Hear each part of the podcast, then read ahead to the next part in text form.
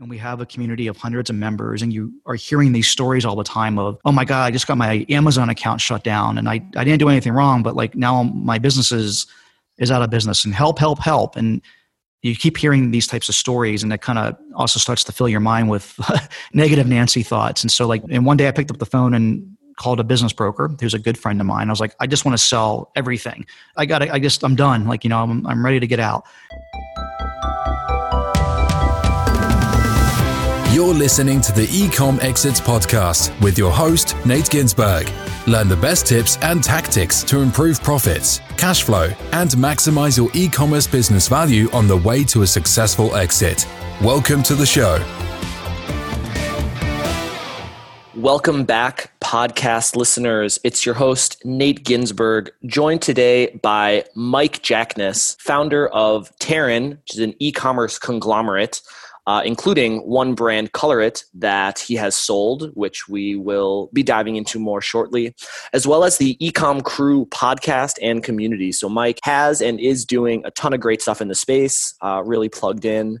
Uh, to others as well as with his own brand. So, really excited to have him on the show. Mike, thanks for joining us. Yeah, thanks for having me come on. Looking forward to it tell us a little bit about Terran and you know what you've got going on there and how some of that's structured.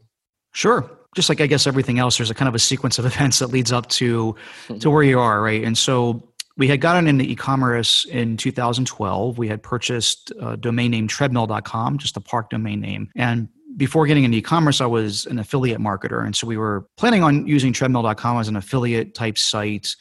And eventually there's a lot of things that kind of led up to it. We decided we wanted to get into e-commerce and pick that as our first project and learned a lot through that process and ended up selling treadmill.com in January of 2015. And at that time, yeah, thank you. It was, uh, I mean, it wasn't the biggest exit ever, but it was, it was good. I'm glad that we, we got out. There was a bunch of reasons why I wanted to be, be out of that business, but I, I really enjoyed e-commerce and I, I knew at that juncture, you know, we're, we're going to, we're going to double down on e-commerce. And that's when we formed Terran and went out and bought our first e-commerce business under that that brand or that umbrella and, and knew that it was going to be a conglomerate that we were going to buy or start several e-commerce businesses and, and run them all underneath of that brand. And around that same time is also when we started ecom crew. I was a member of e-commerce fuel and also starting to get just active in other parts of the community and realized that what we were doing there was an appetite out there for consuming the knowledge that we had and so I was like, you know what? I'm just going to document whatever I do along the way, good, bad, and indifferent. I'm pretty open book and humble guy and self-patronizing and all these different things and self-deprecating. Sorry. And uh, you know, I was just like, let's just let's just see what happens. And uh, that's that's kind of where we've been. So yeah, uh, Terran has been starting and uh, a bunch of different e-commerce businesses along the way. And as you kind of alluded to, we we sold one of those brands in April of 2019. Mm, and so you started Terran with the idea was to have, I mean, a, a, group of brands. Like that was always kind of the strategy to have multiple brands and grow some, sell some, something like that. Yeah, I mean, the original thought process was, quite frankly, that I was going to to put all these different brands in this one umbrella and and sell it all at once. My my thought process was when I'm when I'm done doing something, I'm just kind of done with it, and uh, that's what's happened in, in, previous things that I've done. Was you know, like I said, affiliate marketing and some other things that I've done, and it was just like when I'm kind of done with an industry, I just I'm like, you know what, like I'm ready to go do something else, and I thought that's how it was going to happen with with e-commerce, but but things played out a little bit differently, and we'll kind of get into this, but we didn't end up selling the whole thing together. Uh, I realized that there's just a lot of pitfalls and things that make it very difficult to try to do that uh, in e-commerce. You, you, mean? I mean, just to kind of uh, interject for a second. So when you say sell all together, the original plan was a roll up. Yeah, I mean, we're my thought was we're going to sell Terran. You know, it's like we're going to uh, someone's going to buy whatever the heck it is that we I mean at the time that we sold color we had four brands we had the ice wraps brand which we bought in january of 2015 we had color it which we started from scratch and late 2015, and also a brand called Wild Baby, which was a baby brand that we have that we started in 2017. And we also own tactical.com and a tactical uh, gear brand, which we started in 2018. And so, you know, I thought was like, we're going to keep on adding brands and things to this bucket and one day i'm going to just sell the whole damn thing mm. and you know it just it didn't end up working out that way which we'll kind of get into that was my thought process. yeah yeah. I mean would love to hear more. So like what changed? E-commerce is just something that i had never done before. I had never done an inventory based business. Even even with treadmill it was a dropship site. And so it wasn't it didn't have the the capital requirements that doing your own products requires and the first year that we ran Terran, we did a million dollars. And then the next year we did two. The next year we did four. The next year we did eight. And then the following year we were on pace to do some low 10 figure number or eight, you know, 12, 14 million, something like that. And it got to the point where I was just like, you know what? Like we've been pushing this so hard and so fast. Um, we we elected not to take a salary because we wanted to keep all the money in the business to to continue funding that growth and to fund 100% growth every year. Not only did like did we not pay ourselves we also had to take on debt to just be able to buy more inventory and keep on this pace. And at some point in in 2018 i was just like you know what? Like this is really first of all just super intense. Like we're we're kind of playing uh, press your luck. If you ever saw that game when you were when i was a kid there was a game you play press your luck and every now and then a whammy would come up and i was worried about the whammy. And you know i had been through that before. It, it, you know part of it when you're younger, you don't think that anything bad can happen. It's just going to keep on going, going and going and going. And we had been through recession in the past and like government regulation coming out of nowhere and other things that had wrecked our businesses. And, and the thing I've learned over decades now of running businesses is that the thing that always wrecks them is out of my control. You know, things that I had nothing to do with. I don't have anything to do with. We're recording the story, the the COVID age. I had nothing to do with mm-hmm. this virus and couldn't plan for this. I couldn't have I had nothing to do with the financial crisis. I had nothing to do with uh, legislation that passed in the online poker industry. I was an affiliate in that industry. We were uh, an affiliate in the online degree space, which also had some regulation. You know, all these things that happened to us were things that were completely out of our control. If someone else or something else made a decision for us and completely screwed us. And so you know, you're making decisions in this vacuum of things that you can control, but often the thing that you can't control is the thing that that really screws you. And so it started, th- those thoughts started creeping in my head like over and over again. I was having a hard time sleeping and realizing that something that was out of my, my control could cause the last four years of work to evaporate. We would get nothing for it, walk away literally with not only with zero, but with a pile of debt that would put us in an upside down position and it was just going to be it could have been a really ugly situation and so mm. you know it, at some point you start thinking about I always come up with these analogies, but even you know I'm recording this from Las Vegas right now, and even the casinos here, when they are open, they, they have a max bet. You know, you hmm. can you can't walk into a casino and bet a billion dollars on a roulette spin. Like they they have some some limit. Even though they're they're going to win over time, they can't take any one bet that could like make them financially insolvent. And and that's kind of where we were. Like I felt like every single day that went by, you know, we we were going to win on most of those days, but just like somebody in, in Florida, like it's a beautiful place to live uh, until it isn't one day when the hurricane mm. blows through, or you know, same thing like in the in California, it's an absolutely amazing place until there's a fire or an earthquake that one day. You know, we weren't we weren't in a position to to ride out any type of disaster like that. Um, mm. You know, it's funny now that we're recording this again during COVID. I look like a genius because you know that that thing happened now and but you know I, I wasn't i didn't think that covid was going to happen i was just worried about anything. You know pick from anything from above. And yeah. you know, did we time it perfectly? No we sold a year too early maybe. But you know it was it was time. And okay and so so so it was ultimately about just kind of having a little more of a protective moat financially around yourself and the businesses and not having all of your eggs tied up in this one opportunity. I mean, you, you had multiple opportunities kind of, you know, within that Terran bucket, yeah. Instead of clumping them all together as one, you know, being able to, you know, spin off and, and sell some of those to, yeah, not be like all in. yeah. I mean, by selling one of the brands off, it allowed us to pay off all of our debt as a business. We, we have no debt right now. It allowed us to put several hundred thousand dollars in the bank, you know, personally. Um, and it allowed us to become location independent again because we were able to, we, we sold the one business that was keeping us in a, in a warehouse and, and, and, being stuck, you know, quote unquote, stuck in a in a job or in, a, in one location, which I'm not necessarily thrilled about. Like I don't mind it, but it Uh, I also prefer to just be able to go where I want when I want. I think that after being an entrepreneur for 15, 20 years, you start to kind of just get used to those things. Sure. And it took a lot of stress off. It, it, allowed me to spend more time with my family and my friends and focus on health a little bit more and just kind of mm-hmm.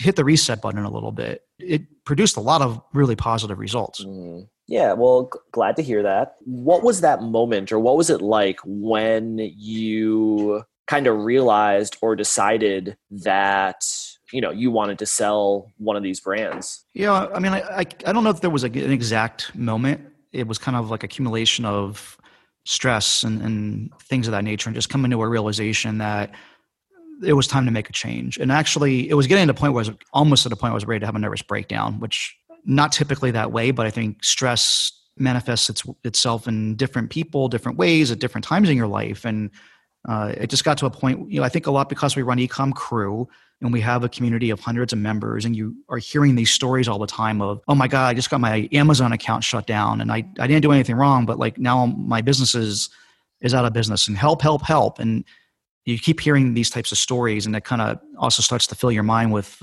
negative Nancy thoughts. And so like, and one day I picked up the phone and called a business broker who's a good friend of mine. I was like, I just want to sell everything. I'm done. Like, you know, I'm, I'm ready to get out.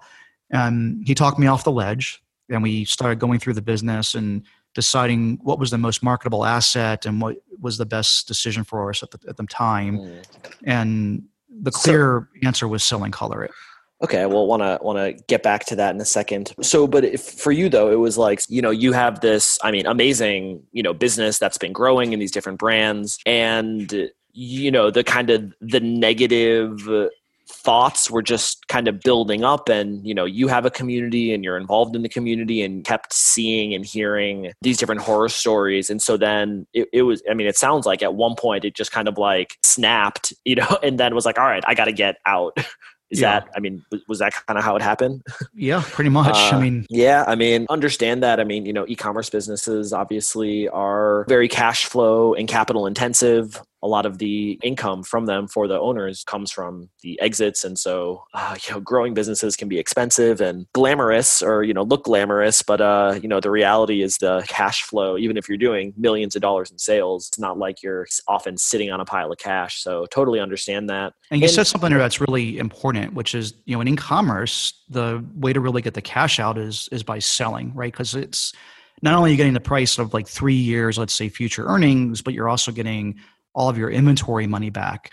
And you know so there's there's a huge cash infusion that comes into you personally which is very difficult to do uh, by operating a business especially if you're stringing together years of uh, intense growth. Mm-hmm. yeah t- totally. I mean you know e-commerce growth is expensive you know if you're if you're growing really fast then like necessarily that is very expensive because you're you know more inventory more sales more inventory. When i sold my ecom business a couple years ago as well that was a big you know factor into my decision. The business had been growing and you know was doing seven figures. My bank account hadn't been so much. And so yeah. it's a unique uh, business. I, I kind of coined this saying for e-commerce you can become a, a victim of your own success. And mm-hmm. it's there's not a lot of other at least business things that i've been involved in where that's the case. I mean, typically, if you're successful, everything's going right and there's money coming in. But like in, in e-commerce, you can literally go bankrupt in, into into immense growth and success. You know, what other people would deem to be successful, and become a victim of that if you aren't careful. So you made the decision that you wanted to have some exit. At first, you thought it was going to be all right. You just wanted to be out, and then you know decided to eventually sell Color It. So can you kind of talk us through like what you know how'd you make the decision to sell of the different brands or assets? Why why color it? So you know, once joe you know the broker my friend that, that helped me sell um, kind of talked me off the ledge as I, w- I was saying and we realized that color it was was the best asset to sell at the time. And the reason for that you know it's Wild Baby and tactical were newer brands and didn't really have as much history and as much profit uh, ice wraps which was the brand i really wanted to sell the most had a couple exclusive relationships with some people that we were reselling for on Amazon. They weren't going to let us transfer those relationships, which was very unfortunate. So it, it, that was kind of preventing us from selling that brand uh, at the multiple we wanted. And Color, it was just it is and was this this great brand that just didn't really have any any negative you know storyline to it at all. It was just everything was kind of positive, and so that was that was the reason behind deciding to sell that particular brand. And then when we decided to do that, it just, you know, the downside that we had, the things we had to overcome was we now had a commingled business, which is very difficult to sell an asset out of because, you know, it's like, wait a second, like what's your overhead and how are you attributing different expenses? Why is that expense going to, to this brand and not to color it? And are you trying to play games here? And what employees am I going to get? And, you know, there's a lot of uh, questions you have to answer that when things are separated, you don't have to answer. Um, but we were luckily able to overcome that. You know, I, I, think that there's a lot of things that helped us with that. Number one, we're really organized and uh, when it comes to financials, and we had all of our invoices and ducks in a row, and anything that any question that came up, we already kind of anticipated it and answered before it was was even asked. You know, it, like in the pre-interview stage. And there's also you know the benefit of being somewhat of a public person you know like everyone kind of knows who i am. I've been talking about this stuff for years all along the way. People get to meet me and and just they know of me. And i'm really delicate with my reputation and just making sure that i'm always doing right by people. And even when it's not the best thing for me I, I try to do the right thing. And that i think also helped. You know it helped us mm. kind of get over some of these things that other people might have had a harder time uh, you know, just kind of greasing the skids to get the deal through. Yeah, and so, and we did. So, what were some of these challenges that you had to face to list and to sell? And you know, you mentioned being able to get the support of of your community. Uh, if you can dive into a little bit more, what you know, anything that like almost would have stopped you from selling. Yeah, I mean, the biggest things are going to be things like employees. You know, so we had 13 employees working for Terran and which one of those which of those employees are going to transfer if any? Having those employees basically commingled in the entire business before deciding to sell. And so like all 13 people would touch color at some point and all of them would touch our other brands at some point. We just like whatever customer service agent like happened to get whatever ticket was available for instance at the time they would they would do that. And so we had to separate things out and we so we, we started slowly reorganizing the business and saying these four people are color employees and these three people are ice wraps employees et cetera. But of course that provides some tension. It's like hey did you give me the four crappiest employees in your organization? You got to answer some questions like that. And mm. again luckily because of reputation and other things we were able to to smooth that over. I mean the answer was no we did not give our four worst employees. We gave the four best employees really that were for the color brand. And things like that were, were difficult. And there's so, things like uh, overhead expenses. You know, if you have an office, what portion of the overhead are you going to assign to color it? And you have to kind of go through that and and justify that. And are there other SaaS apps or things that are commingled and being shared? And so we had to share our entire company's books along with color it stuff just to kind of to get some trust and make sure that we weren't doing those things and, and of course we weren't but of course again these are the things that I would be asking if, if the situation returned the other way. And so you just got to make sure that you're very forthright and honest the entire step, every step of the way. So you don't get caught like in some web of lies or something when they start digging into the books. Yeah. So that's, it's, it's interesting. I think, uh, I mean, I've interviewed you know different people on the show and you know just you know had it's like not uncommon conversations around people that talk about you know commingled finances and how if you want to sell you got to get your finances straight and organized but but yeah, I, I I think it's less talked about. In it, I, I guess it's more relevant when you have multiple brands like you did. But how you uncommingle the team and the expenses and the overhead, and I mean, so that's stuff that at Sellerplex we work with a lot of financials and do stuff of more often it's commingling between someone's personal expenses and their business expenses that have mm-hmm. to get commingled but can imagine the challenge of you know uncommingling everything and so how did you break off color it on, on its own fortunately for us again as i kind of mentioned before we were just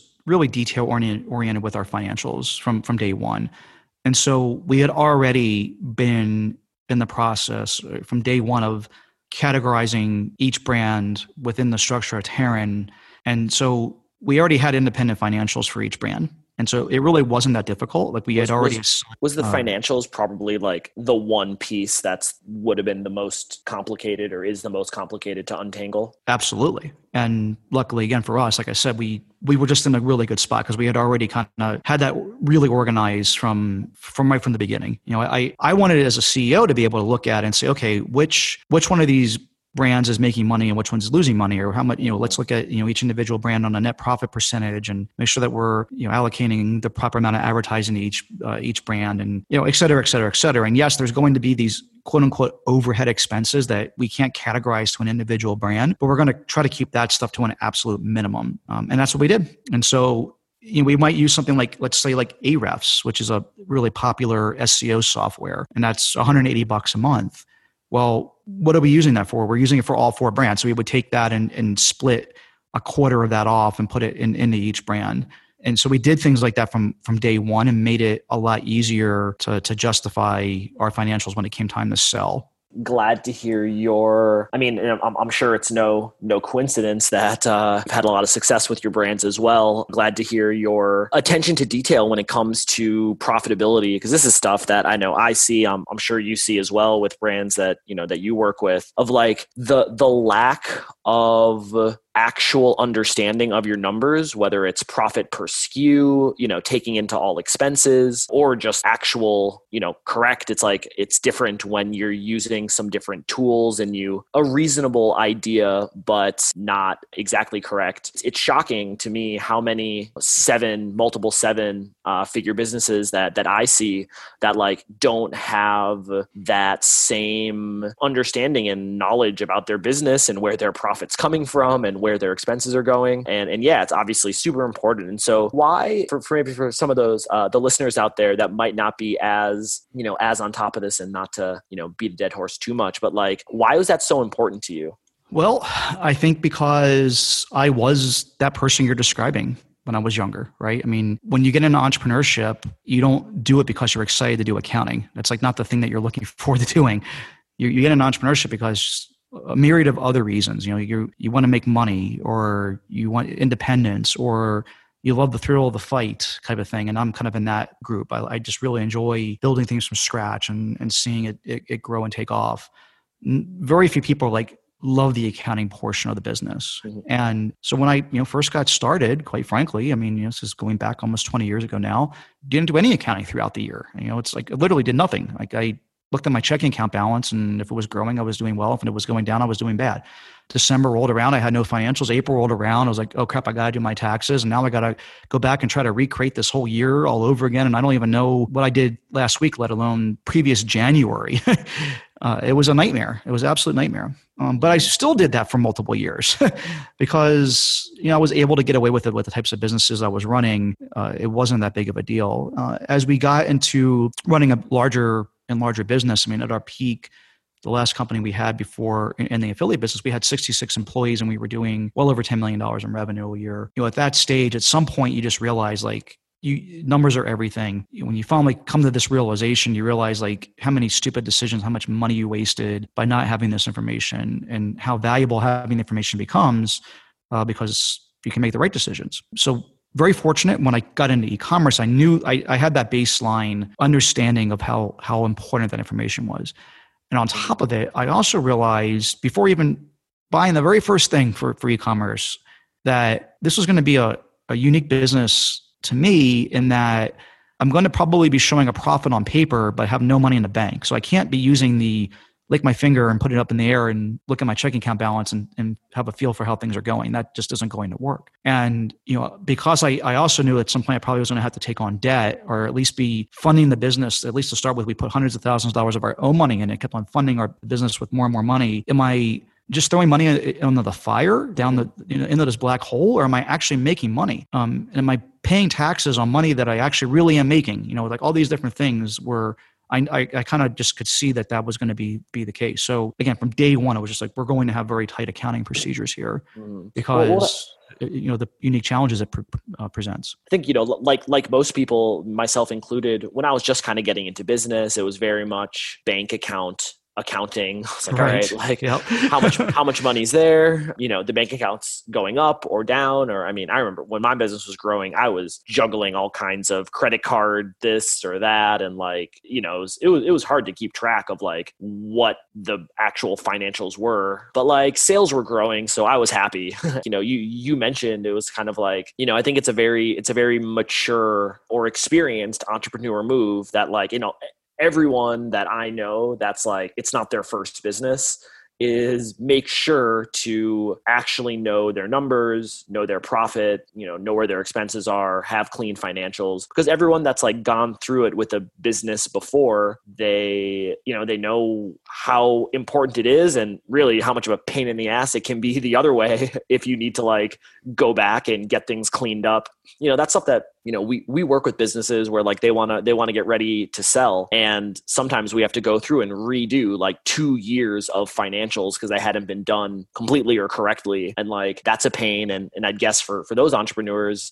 uh, you know, they, they have a successful exit. The next business they start, they're going to be on top of that stuff from the beginning, and mm-hmm. so yeah. uh, makes makes a lot of sense. So back to the the color it sale, and so you got it you got it uncommingled. What what happened after that? Yeah, I mean, once we had you know a modified set of financials to present for for color it we did the pre-interview and just they, the broker i went with they you have you go through a very lengthy like interview process and questionnaire. They call it a package basically. And and so uh, we put all that together and we put it up for sale in early january of 2019 and we had multiple offers within a few days cash offers pick the one that we liked the best, and we were under LOI on February 5th. So it, it, happened very quickly once we did put it up for sale.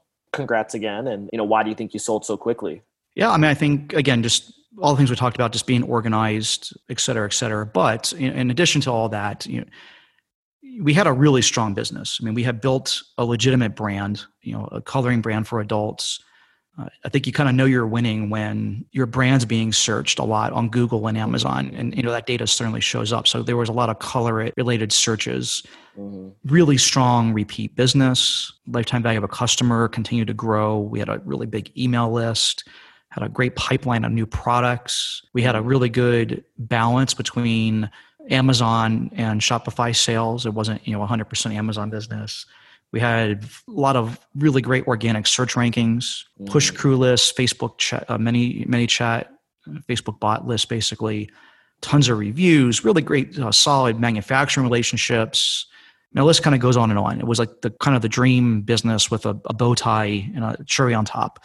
Mm-hmm. And those types of things don't come up very often. And so mm-hmm. when it did, there were multiple people that were that were very interested in it. And we had some you know pretty strict requirements that we were looking for in terms of an offer. We wanted an all cash offer. We did not want to take payments on the purchase price of the business. We, we did finance the inventory, which I'm fine with, but I have this thing about um, someone paying me with my own money, basically with with payments mm-hmm. for for the type of business that we had. I mean, it's fine if you got a business that's got trouble or problems and you got to make some some concessions. But in our case, I was like, no, we want an all cash offer. So I mean, we're talking about a seven figure offer that's going to uh, eliminate a lot of the, the, the pull out there. And we weren't SBA qualified because it was a, uh, a commingled business. Yeah, but even still, I mean, there's, you know, at the time, there's still a lot of money floating around out there.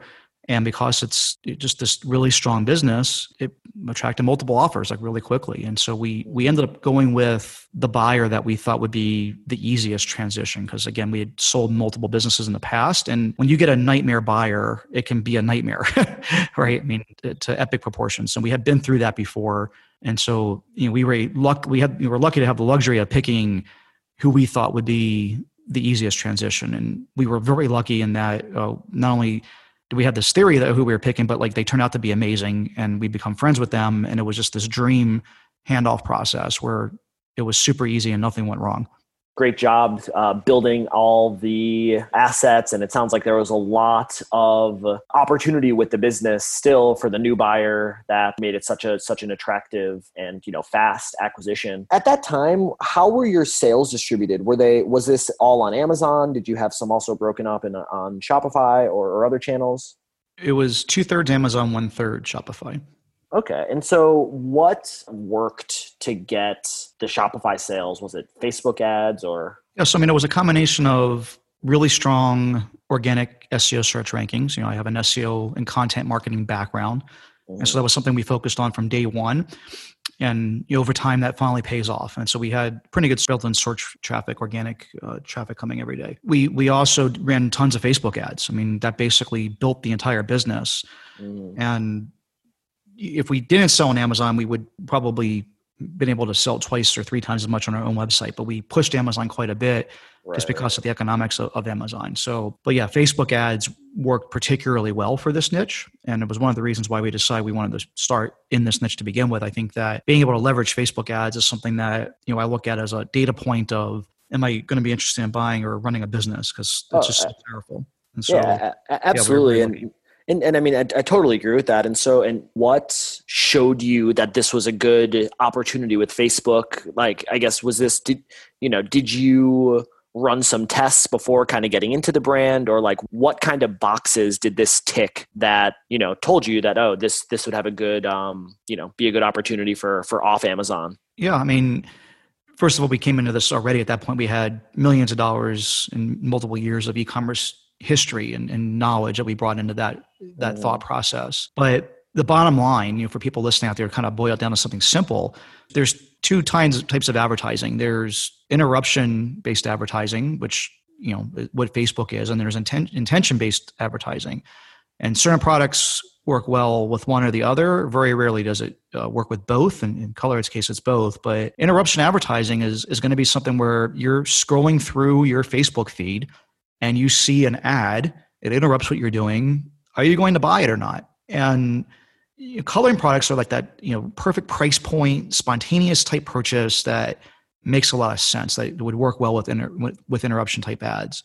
Ice Wraps brand, for instance, is something that would never work with that. You know, you're not going to like stop and go, "Oh my God, there's that ice pack I've always wanted. It's so amazing." And so there's that component, and then there's also the component of is there a, an audience that directly aligns with what it is that I'm looking to do? And so there's literally an audience on on Facebook for coloring books. and so, and it was a big one too, a big audience. And so I, I didn't have to even run any tests. It was just like obvious that I can make a better product than what's out there, run some interruption type marketing ads for my $20 coloring book, spontaneous purchase price point, you know, perfect product for that and have people have that like oh my god i have to have this kind of feeling based on the type of ad we would run to them. If they're already raised their hand on facebook and said i like coloring it just seemed like such a slam dunk. And so i mean we've replicated this in like the tactical space as well. There's direct audiences on facebook for prepping survivalism hunting fishing camping hiking backpacking you know, all these different types of tactical type things. And so it becomes very easy to run ads to that niche for the types of products that people spontaneously just have to have a, you know, a gadget or a gizmo that appeals to you know the typical male that's in that in that space. And so you know there wasn't really too much of jumping off the ledge uh, in thought process of taking a chance for us to to go do that mm-hmm. uh, and, it, and it certainly worked out quite well. Yeah it sounds like i mean ticked a lot of boxes of that you knew you were looking for for a a product that would be able to have off amazon success. And i think that i mean you know, you know it clearly worked out well for you but that's you know the way that you got to do it. And you know on the on the flip side or things that don't usually work so well is you know when they're like oh i'm selling $12 commoditized kitchen product. I'm like oh just like you know sell it with facebook ads. And it's like well right. you know is that something that people are going to care about? And are you going to have enough margin to be able to you know acquire someone? Anyway uh, clearly you guys you know uh, not not your first rodeo. So so approach that with a way that yeah led led to good success. And so so yeah so back to to then the um, you know to the the exit. Clearly it, it was successful. Sounds like you had a, a, great outcome. Is there anything that you would have done differently now like having gone through that process? Yeah i mean definitely set each company up or set each brand up as its own company from from day one. Was definitely the uh, the lesson learned there. And so that's what we've done now actually. We went back and having to, to to deal with having to get everything out of Amazon that wasn't color it and put it into another Amazon account was like the perfect time to deal with that. And so we created three new Amazon accounts and put the uh, Ice Wraps inventory in the Ice Wraps Amazon account and the Wild Baby inventory in the Wild Baby inventory account and the tactical stuff in the tactical account and made three LLCs and have now we're now running them as three separate companies and generating financials independently for each company. And so when we go to sell any of those three brands uh, or any future brand that will set up the exact same way, it'll get a higher multiple because mm. there won't be any questions and it'll be SBA qualified. And you know they, we're not going to have to have to answer for what other employees or whatever you know other shared resources blah blah blah do you have uh, in this business because there won't be any. Uh, we've uh-huh. made a very clear delineation uh, with the exception of a manager that we have uh, in the Philippines office that that does manage all all the brands, uh, which we'll disclose, you know, clearly um, before we we would sell. But besides that, it's it's very it's very clean. You know, just take it all. You know, take the Amazon account. There's nothing to move around. Take all of the employees. They are all working for this brand. Just here they are, and easily transfer over any other SaaS products and everything else that's already separated completely out. Uh, it, will be a lot easier. And so, yes, I wish we had done that uh, for Color It for sure. I mean, we would have definitely got a higher multiple. We would have had a, a larger buyer pool. Um, but you know, it is what it is. I mean, the, there's also advantages of having it all together. And realistically, if we didn't have it all together, we wouldn't have gotten to the place that we were. So I don't necessarily have regrets so much as that it became obvious that now was the time to to make it right moving forward. Uh-huh. And so so when it comes to the I mean the the main things that people can keep in mind if they if they do have multiple brands, they do want to be able to, you know, more easily break them off is going to be financials, separate LLC, separate Amazon account, separate team. I mean, are those are those the main ones? Yeah, I mean, try to commingle resources as little as possible. I mean, there's some things you just can't avoid, uh, and people are pretty understanding of that. But for the most part, every single thing. I mean, we have so few expenses running through our holding company now, um, mm-hmm. and we can show that even if we had to uh, that it, it, it, makes it very easy. And so we're, we're very careful to like not have employee for company A do anything for company B. You know, just we, we just treat it as if like that person didn't exist at all mm-hmm. in, in the world of company B. You know, and you just have to be disciplined to, to run it that way. Yeah, makes uh, makes makes a lot of sense. And then and then also uh, you know something you you uh, mentioned a few times is about uh, being SBA qualified. And so, mm. is that something that to be eligible, you having the separate business uh, allows you to uh, in order to be sba qualified does it need to be a separate llc and bank account and and all that kind of stuff?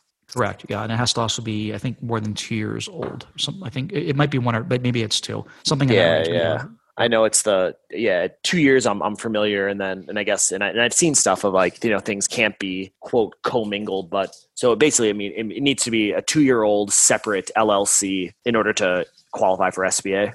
Exactly. And so we've kind of started that clock and we plan on, I mean, well, who knows where things are going now after COVID, but you know, the mm. plan was at that, at that two year mark to be thinking about selling the business at, at that point. Yeah, well, makes sense. And that was going to be the the next question of like, what are your plans for uh, Terran? Yeah, I mean, things don't always work out the way you, you plan, but the, the current thought process is to is to cycle a few businesses. I mean, I think that you know a couple of the, the brands that we have are starting to hit maturity, and you, I, I, I worry about businesses that have no place to go but down. And You start looking at you know the thing ranks number one for every one of your keywords and all the products you have, and the only thing that can really happen is something bad. And so, like, why are you holding on to this? you know it's not going to last forever. It's just a matter of if, but you know, not if, but when.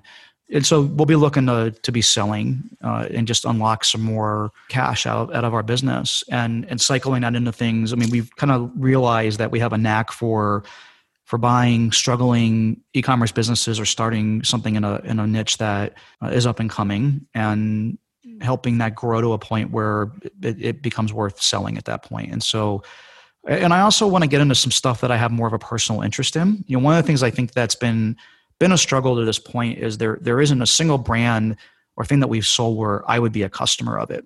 That gets old after a while. At some point, it does become a thing. I mean, it, running a business becomes more than just about making money.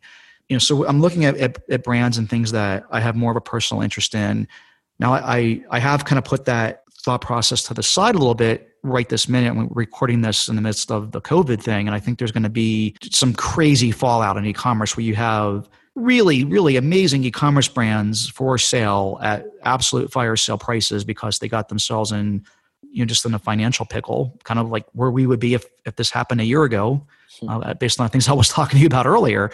And you know, we just had a great business. And you know, if this happened a year ago, we would have been screwed.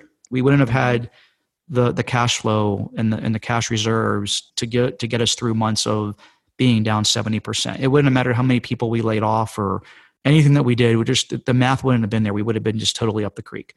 And I think that a lot of e-commerce businesses are in that in that position. Unfortunately, I think that if you want to be competitive and you want to grow at the rate that people love to grow to high five their friends, um, you know, you put yourself in an awkward position when things go south. Uh, there's going to be a lot of people in that position, I think, and so we're we're going to be buyers right now. And and my you know, appetite for for brands is is is wider, right? I mean, the things that the niches I would be looking at is wider. I would be considering things that I don't give a crap about again, just because you know the opportunity is just too good. So I mean, I would sell ballet right. shoes right now if it came up. I mean, whatever it is, I mean, I, I, would no matter how disinterested I am in it, if the right opportunity came along, I would definitely do it. And uh-huh. we can get back to uh, me getting into things that I have a personal interest in later. Now, you know, if we can find something that, that crosses off all those things, that would be great but bakers can't be choosers.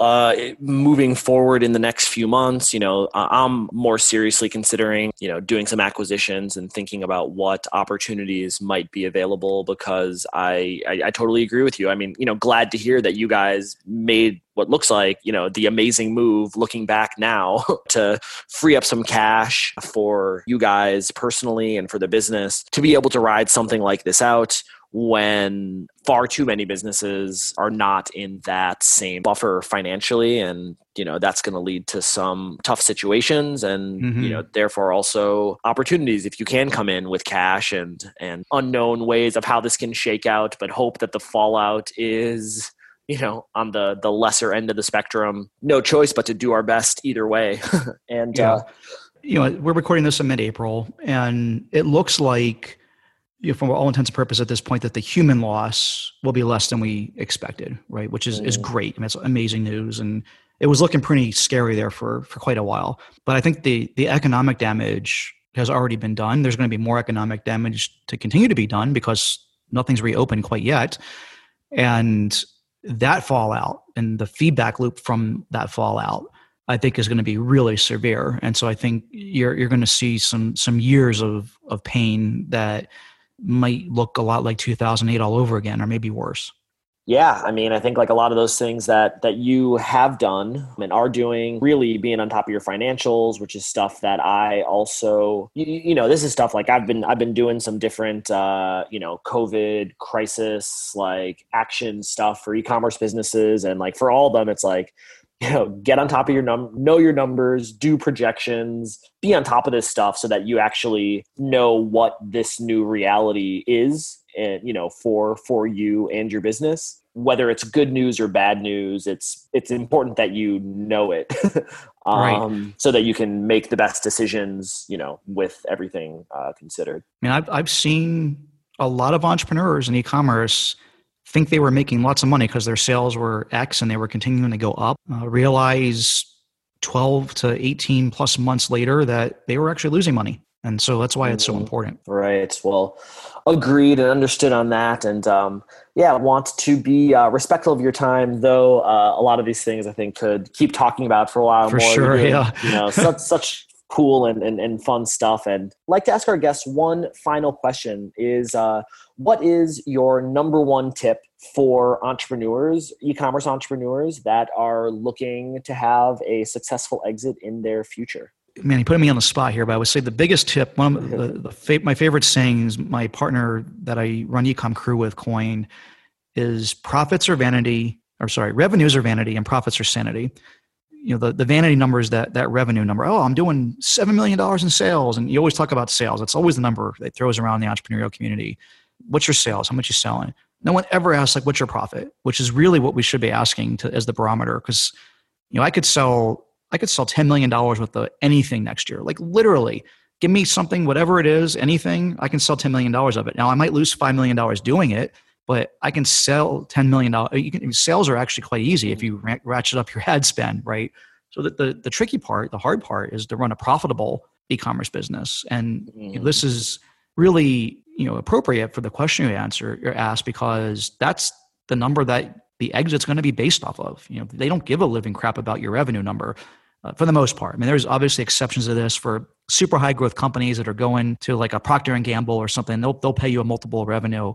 But in the real world, you know, the, the vast majority of e-commerce transactions that are happening, but buying and selling businesses, are happening on a multiple of seller discretionary earnings, which is your net mm. profit and adding back in any you know personal expenses and stuff in, back into the business. So that's the number you should be looking at. Like how much mm-hmm. money are you actually making? And obviously, at the end of the day, that's why we really get into business is to make money, pay your bills, have this lifestyle you want. And so you know, I'd rather run a business that was doing $1 million in sales and a half a million dollars in profit than $10 million in sales and a half a million dollars in profit, even though, you know, I might get more accolades from my peers, but saying I'm running a $10 million business, what really matters is, is the profit.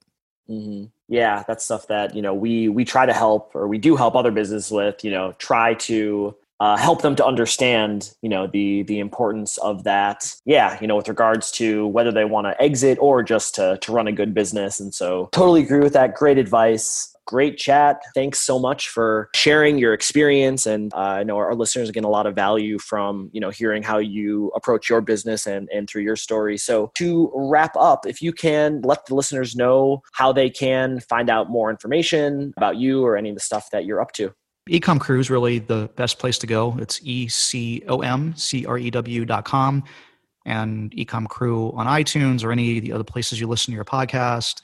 And also Ecom Crew on all the social handles. If you want to email me, it's support at ecomcrew.com and it'll make its way to me eventually. But uh, we have over 300 podcast episodes and tons of hundreds of written articles uh, on, on the blog as well. So that's the place to find out about all the things we're up to. Very cool thank you for coming on and sharing. And uh, yeah, hope we get to link up somewhere in person when all this somewhat blown over. yeah, back when we can shake hands and give each other high fives again. That's right. And uh, until then, you know, stay safe, stay healthy, and uh, stay in business. Fair enough. I love it. This has been the Ecom Exits podcast with Nate Ginsburg. If you're enjoying the Ecom Exits podcast, show your support by subscribing, rating, and reviewing this podcast wherever you listen to podcasts. This will help other smart entrepreneurs find us. We appreciate your support. We have a new episode every week on the Ecom Exits podcast, so catch you next time.